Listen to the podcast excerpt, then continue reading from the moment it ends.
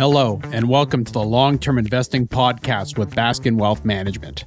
I'm Barry Schwartz, Chief Investment Officer.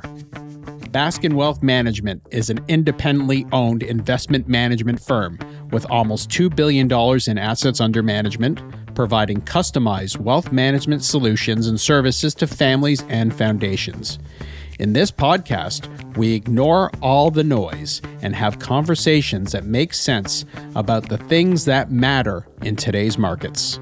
It's what we talk about with each other here in the office, and we want to share those conversations with you. Please stay tuned for our legal disclaimer at the end of the episode. Ernest Wong, thank you for joining me today. How are you? I'm I'm I'm breathing. You're not breathing the smoke from uh, the uh, forest fires that everybody's blaming Canada for. So the funny thing is, you see on Twitter, and New York looks like it. It's it's in hell. Blade Runner. Remember the the new Blade Runner movie when the skies turned yellow or orange and you can't go outside because yes. of the apocalypse? Yeah. But I look in Toronto mm-hmm. and it's it's smoky, but it is nowhere near what you're seeing in in New York. Mm-hmm. So I don't I don't really know what's going on with that. I was in Calgary a couple weeks ago, Ernest, and right when the Alberta forest fires were at their worst, and I went outside and it did look like the Blade new Blade Runner movie. And I came home from that trip. I was out to visit with clients, and I opened up my bag. My wife was like, "Were you out at a campfire or something? What's that terrible smell?" And actually, that was a lot worse than it was in Toronto. But all kidding aside, I mean it's a pretty sad situation uh, going on, and hopefully it clears up soon. And I guess it's starting to rain. looks like it's raining all the week in Toronto, so that should uh, hopefully calm things down. Um, and uh, you know, as always in the investing world, there's a couple companies that obviously benefit from climate change, and we'll it's one our feature stock that we'll be talking about today is a company called First Service. But uh, before we get to that, Ernest, uh, anything on your mind? Anything you want to talk about? Anything you've been thinking about? There was an interesting report this morning from a data analytics firm called Antenna, mm-hmm. which showed that Netflix after they ended password sharing uh, on May 23rd, they saw the four single largest days of net user adds mm-hmm. subsequently. Mm-hmm. So basically, what this means is that whatever they're doing with password sharing crackdown is working. Yeah. So I mean, I think our thesis was that if people were sharing passwords, and lots of people were, and for example, if, if you and I were sharing a password and I was paying for it, and maybe you were paying for Disney and I was sharing your password, uh, you know, lots of people are saying, we're going to cancel Netflix because they're now going to make me pay.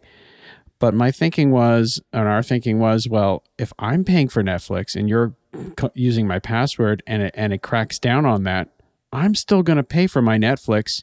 And, and you who aren't paying for it, you may say, well, I still want all that great TV shows, or maybe I'll cancel it for a month or I'll come back. And to us, it was at, at least a, a neutral transaction, and at best, a lot more people signing up. Right. The antenna report also noted that while cancels uh, did increase throughout this period as well, mm-hmm. they were not nearly as much as the the net new signups. Beautiful. And to me, I think I think this is a good lesson about investing based on on the numbers rather mm-hmm. than than I think your subjective personal opinion about how you would feel about a certain stock. Sure. I think a lot of people, um, if, certainly if you browse on social media, they were saying, well, like, I don't think you should own Netflix because, like, you know, I'm going to cancel it mm-hmm. after they crack down on on on password sharing. Okay.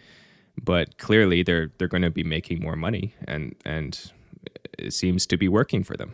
I think we mentioned on one of our podcasts that um, Netflix thought that there's about 100 million people that were getting access to Netflix, but sharing someone else's password and not paying for it.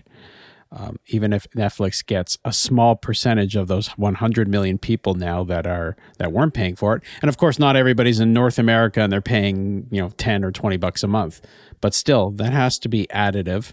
And I can't imagine that there'd be hundred million people canceling Netflix because then no one gets it.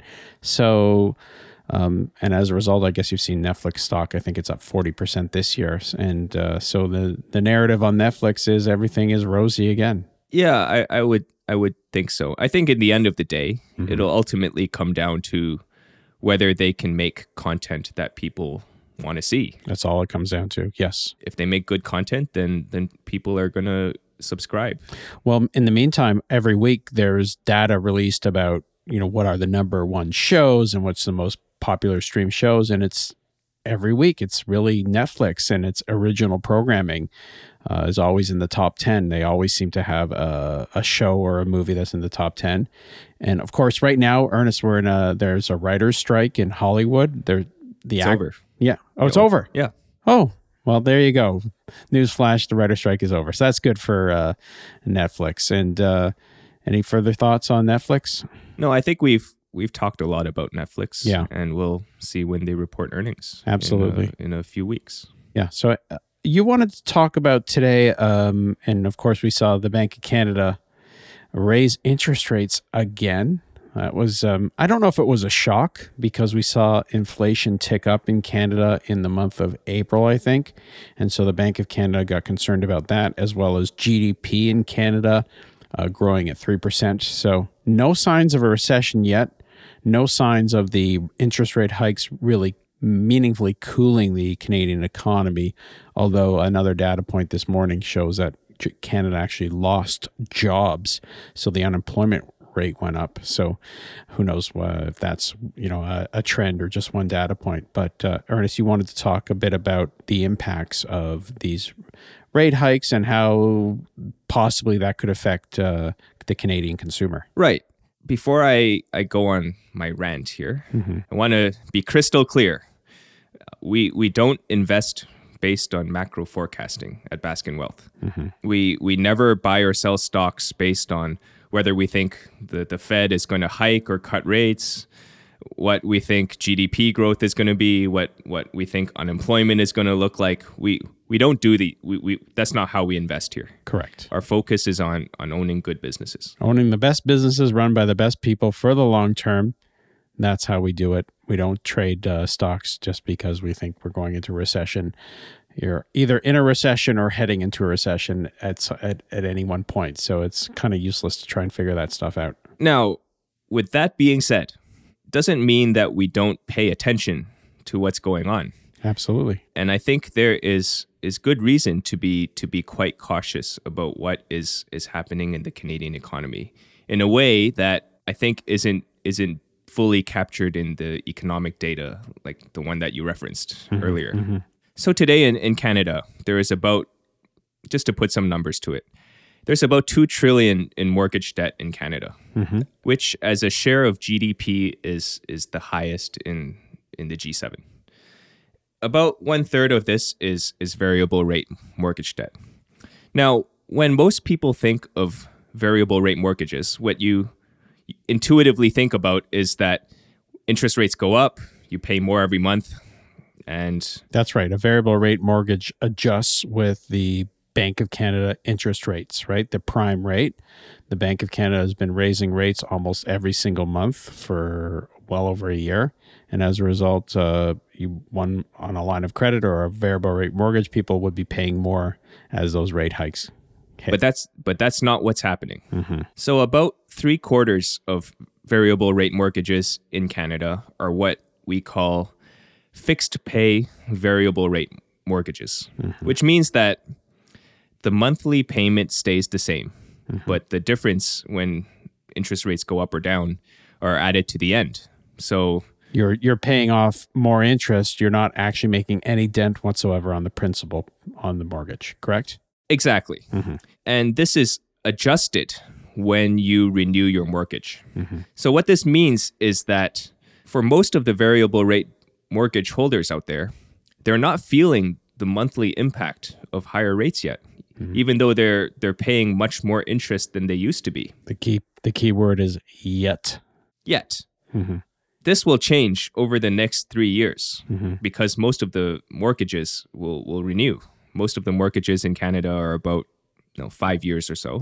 Mm-hmm. So starting in we'll, we'll see some next year, but starting in 2025, especially, mm-hmm. you're going to see a lot of variable rate mortgages have to renew with much higher monthly payments as the banks reset their their their their monthly payment to reflect the higher interest rates. Yeah, so let's let's back up for one second and remind the listeners that in 2020 there was something called the pandemic and as a result the bank of canada as well as the federal reserve cut interest rates to near zero um, the world was shut down as we know but uh, all of a sudden with interest rates zero people could get mortgages at extremely attractive rates. I think variable rate mortgages some people got them as low as under 2% um, which has never been seen before I, I think in canada. And um, as a result, if they got them in 2020 or 2021 when interest rates, or even 2022 beginning when interest rates were very, very low,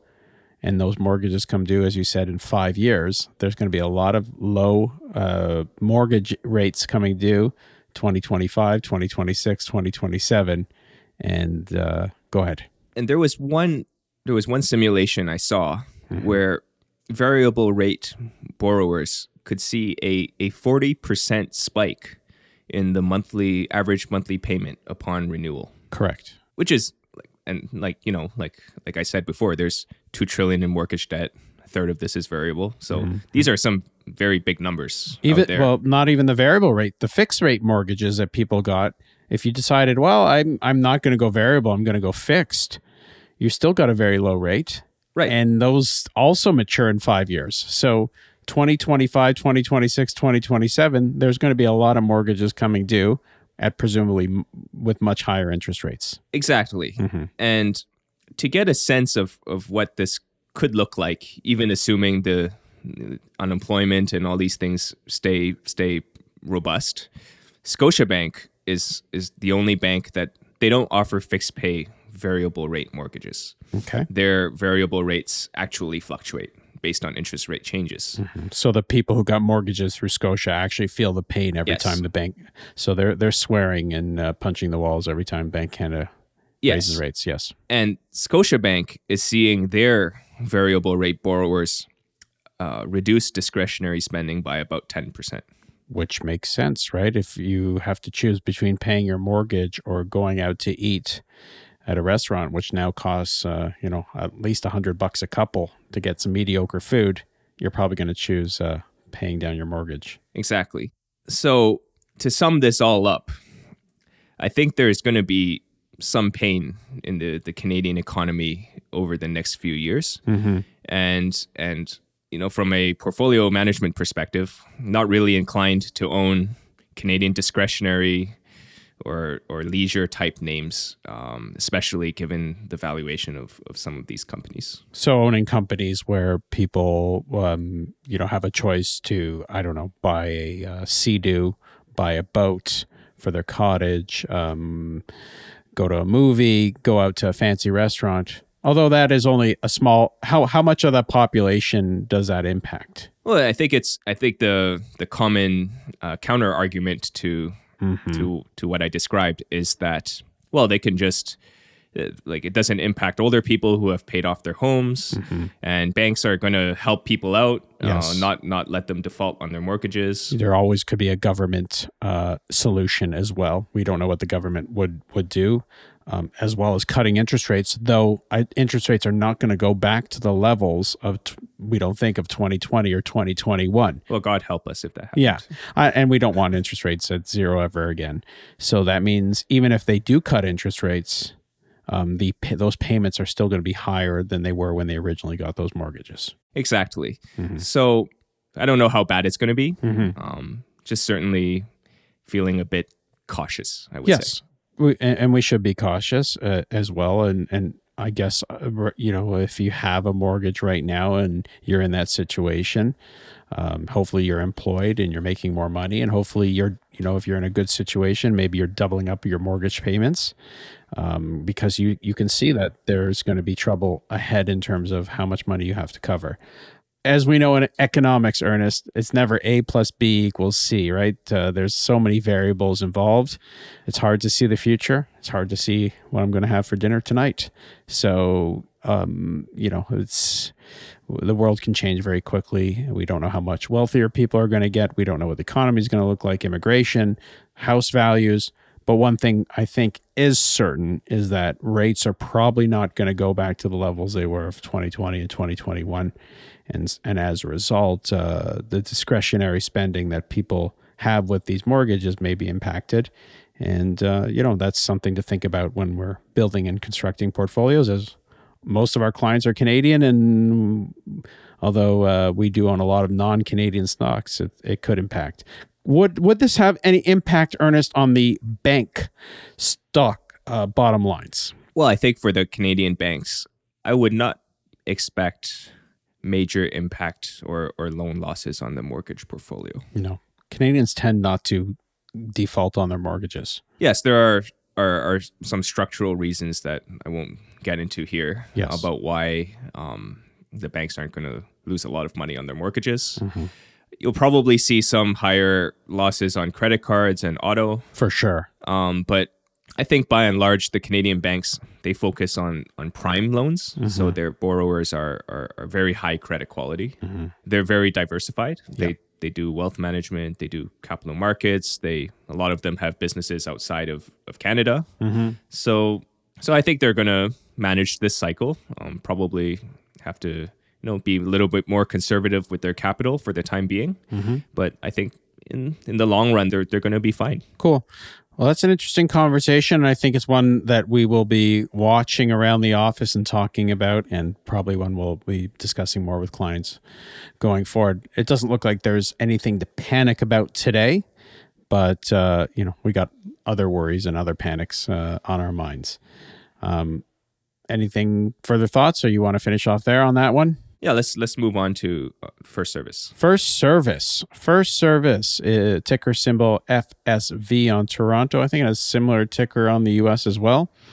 Dual listed company. First service is primarily a company involved in real estate, although it's not a real estate company, as well as renovations, and uh, we'll discuss all its business units. Uh, started by Jay Hennick uh, quick story about Jay Hennick. Um, he started the company uh, years ago by a summer job by cleaning pools. All right, so he that was his summer job cleaning pools, and uh, then he went to law school. Decided that um, he could make more money by rolling up uh, service businesses in the U.S. and Canada um, First Service became a gigantic business. He spun off First Service from Colliers. If those who work in office buildings, although not many are going to office buildings, will know the name Colliers. Colliers is a property manager of office buildings, as well as involved in brokerage and leasing.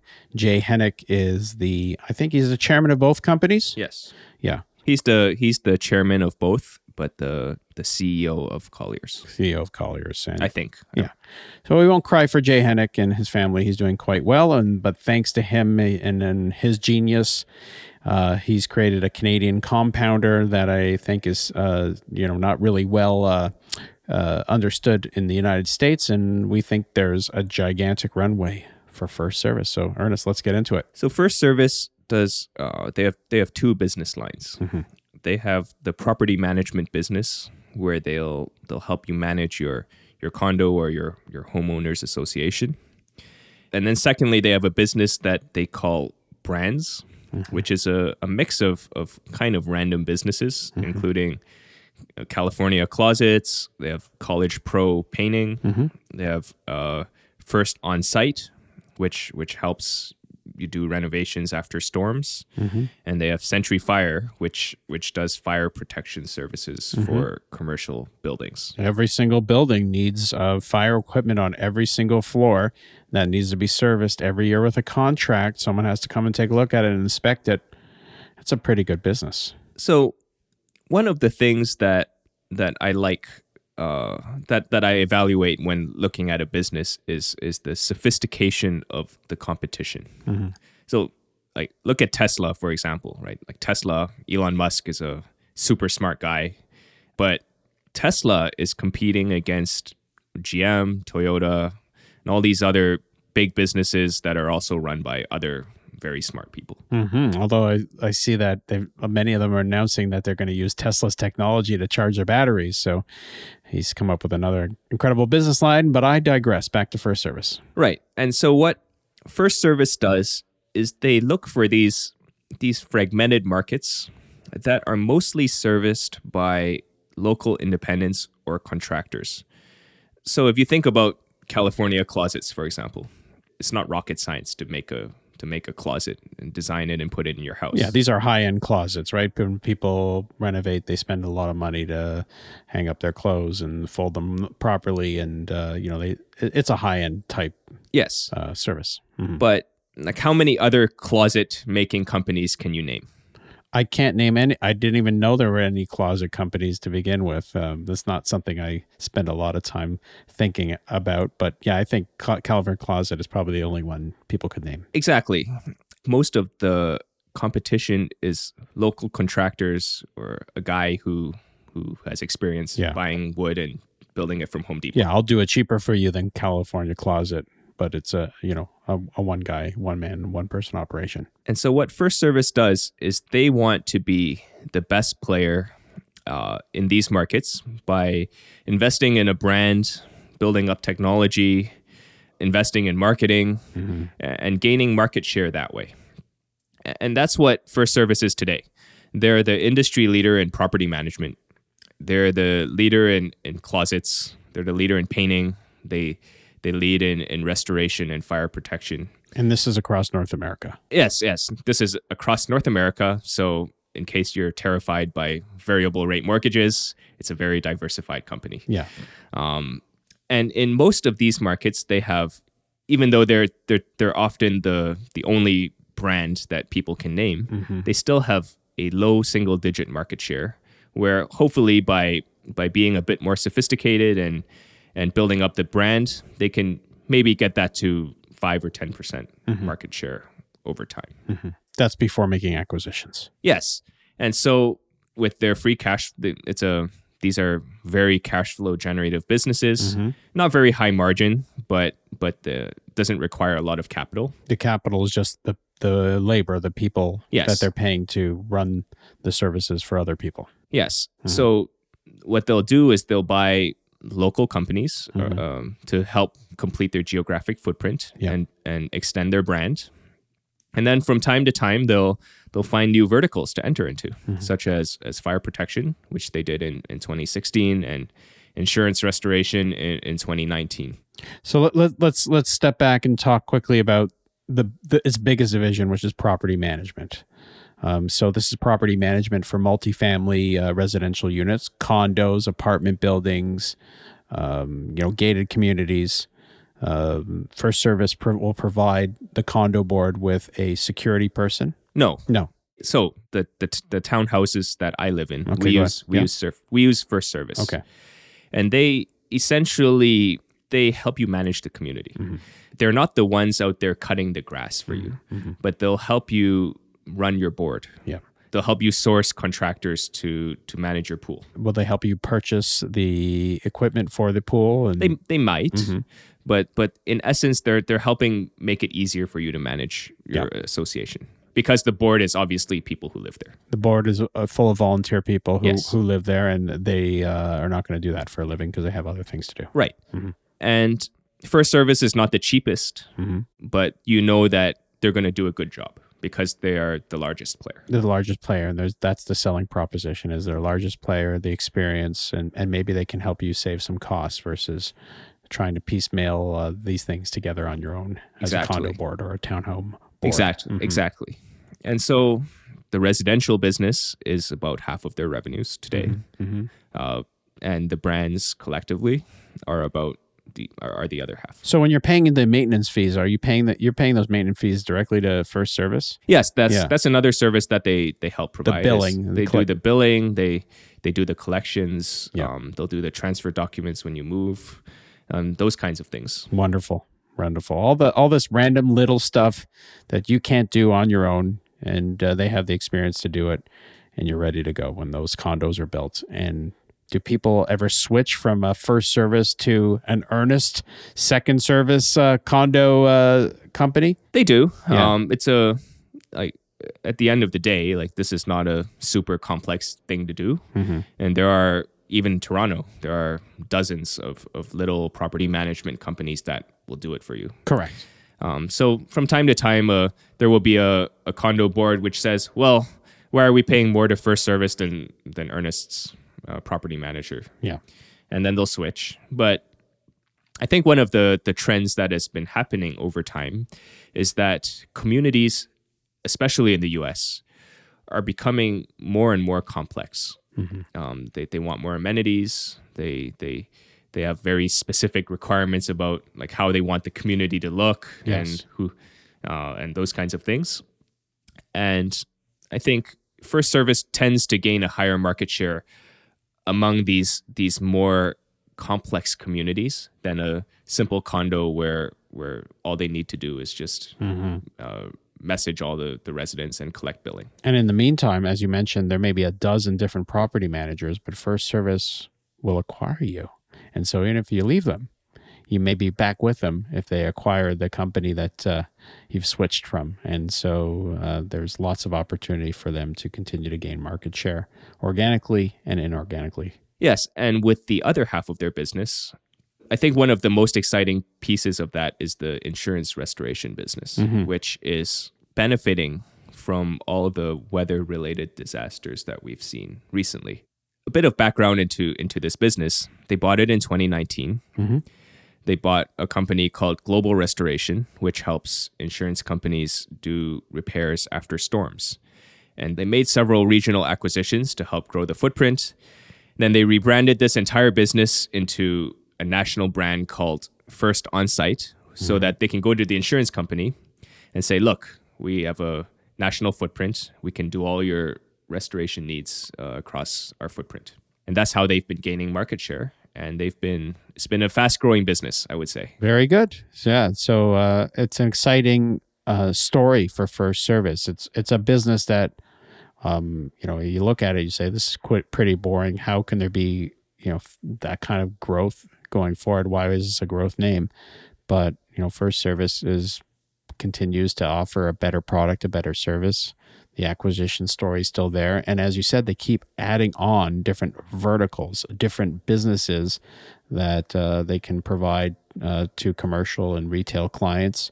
You referenced the uh, Century Fire business. That's one that they, I think they started three, four years ago, pre-COVID, and now that's grown and, and starting to grow. And they're excited about uh, making acquisitions there. And we don't know what other verticals and business lines they're thinking about adding as well. Um, valuation, Ernest, uh, is it attractive? Um, this this is this is a company that's obviously done very well over the long term. Um, wh- your your quick thoughts on that? Yep, we we bought at Baskin Wealth. We've owned First Service stock for about seven years, and although it's not the cheapest stock on on a PE basis, it's a very diversified business that's growing, taking market share, and reinvesting most of its cash flow into acquisitions Yeah. at, at good rates of return. So, so we're we're happy to own it for the next seven. And if you asked uh, the company, they would tell you that a lot of their businesses, no business is recession proof, but very recession resilient. Uh, so even if you're, I mean, you're a condo board, you still have to have someone uh, manage your properties for you. And if these, you know, these storms or hurricanes or weather related events happen, you need to get those things fixed, and it's insurance companies that are paying for them. So, uh, you know, maybe you don't have to redo your closet, maybe you don't have to paint that year, but that is a much smaller part of their business. And of course, they're looking to do more roll ups, more acquisitions in that part as they see the ability to uh, get growth and build out their brand going forward. Um, quick story about First Service, and this goes to show you why sitting on your tush investing is, is the better way to do things. Ernest referenced that uh, clients of Baskin Wealth probably held shares, you know, since uh, 2015 of First Service. David Baskin and I bought shares of First Service in 2004. Um, and of course, uh, we did well on it. And a couple years later, in 2006, we sold the stock. We probably bought it Ernest at $20, probably sold it at $30. Had we done nothing and sat on our tush, uh, you know, that we would have made uh, 20 times our money.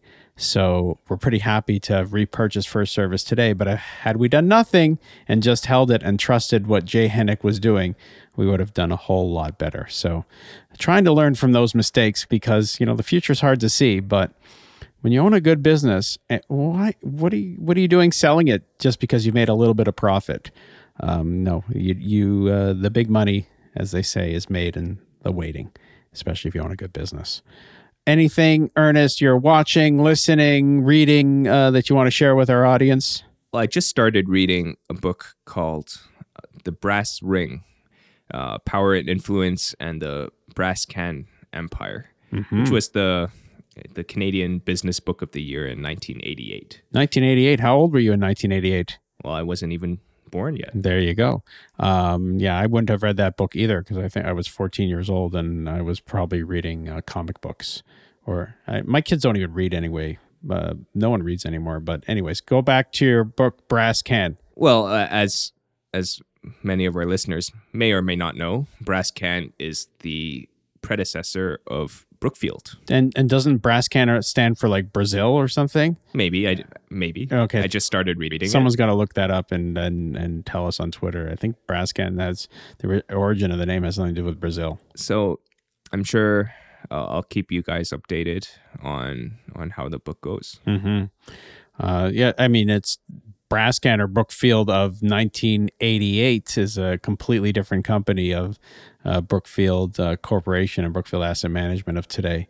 But uh, you can always learn things from history, and uh, it, I'm sure it's an exciting story if it was the 1988 best business book of the year. Can't wait. Uh, was it a? Did you buy a used copy? I'm sure this is not one that uh, is reprinted. Yeah, I bought it. I bought it on Amazon mm-hmm. um, from a used book dealer. Okay in the front cover, it seems to have been somebody's gift for Christmas. Okay. so uh, maybe somebody is really into like corporate stories from the 1980s. Yeah. And how much how much did you pay for the book? I paid 12 bucks. It wasn't it's, it's not a difficult book to find. I can I, I'm finding it hard as I get older to read actual physical books. All the type is so small. I much prefer to read things on Kindle, but there's so many great, uh, you know, books that haven't been that are out of print or you can only find on Amazon. So I mean, the treasure hunt is fun, but I'm not sure I can read them anymore. I probably need you to let, read them and give me the Coles notes. so thanks everybody for listening, and we'll see you back here very shortly. Have a great day. This podcast is for informational purposes only, and any forecasts on the economy, markets, or individual securities should not be viewed as investment advice a recommendation or an offer or solicitation to buy or sell any securities. Clients of Baskin Wealth Management and the speakers on this podcast may own shares of the companies discussed. Information on this podcast is current as of the time of production and is subject to change. If you have any questions or would like to subscribe to these podcasts, visit our website at baskinwealth.com.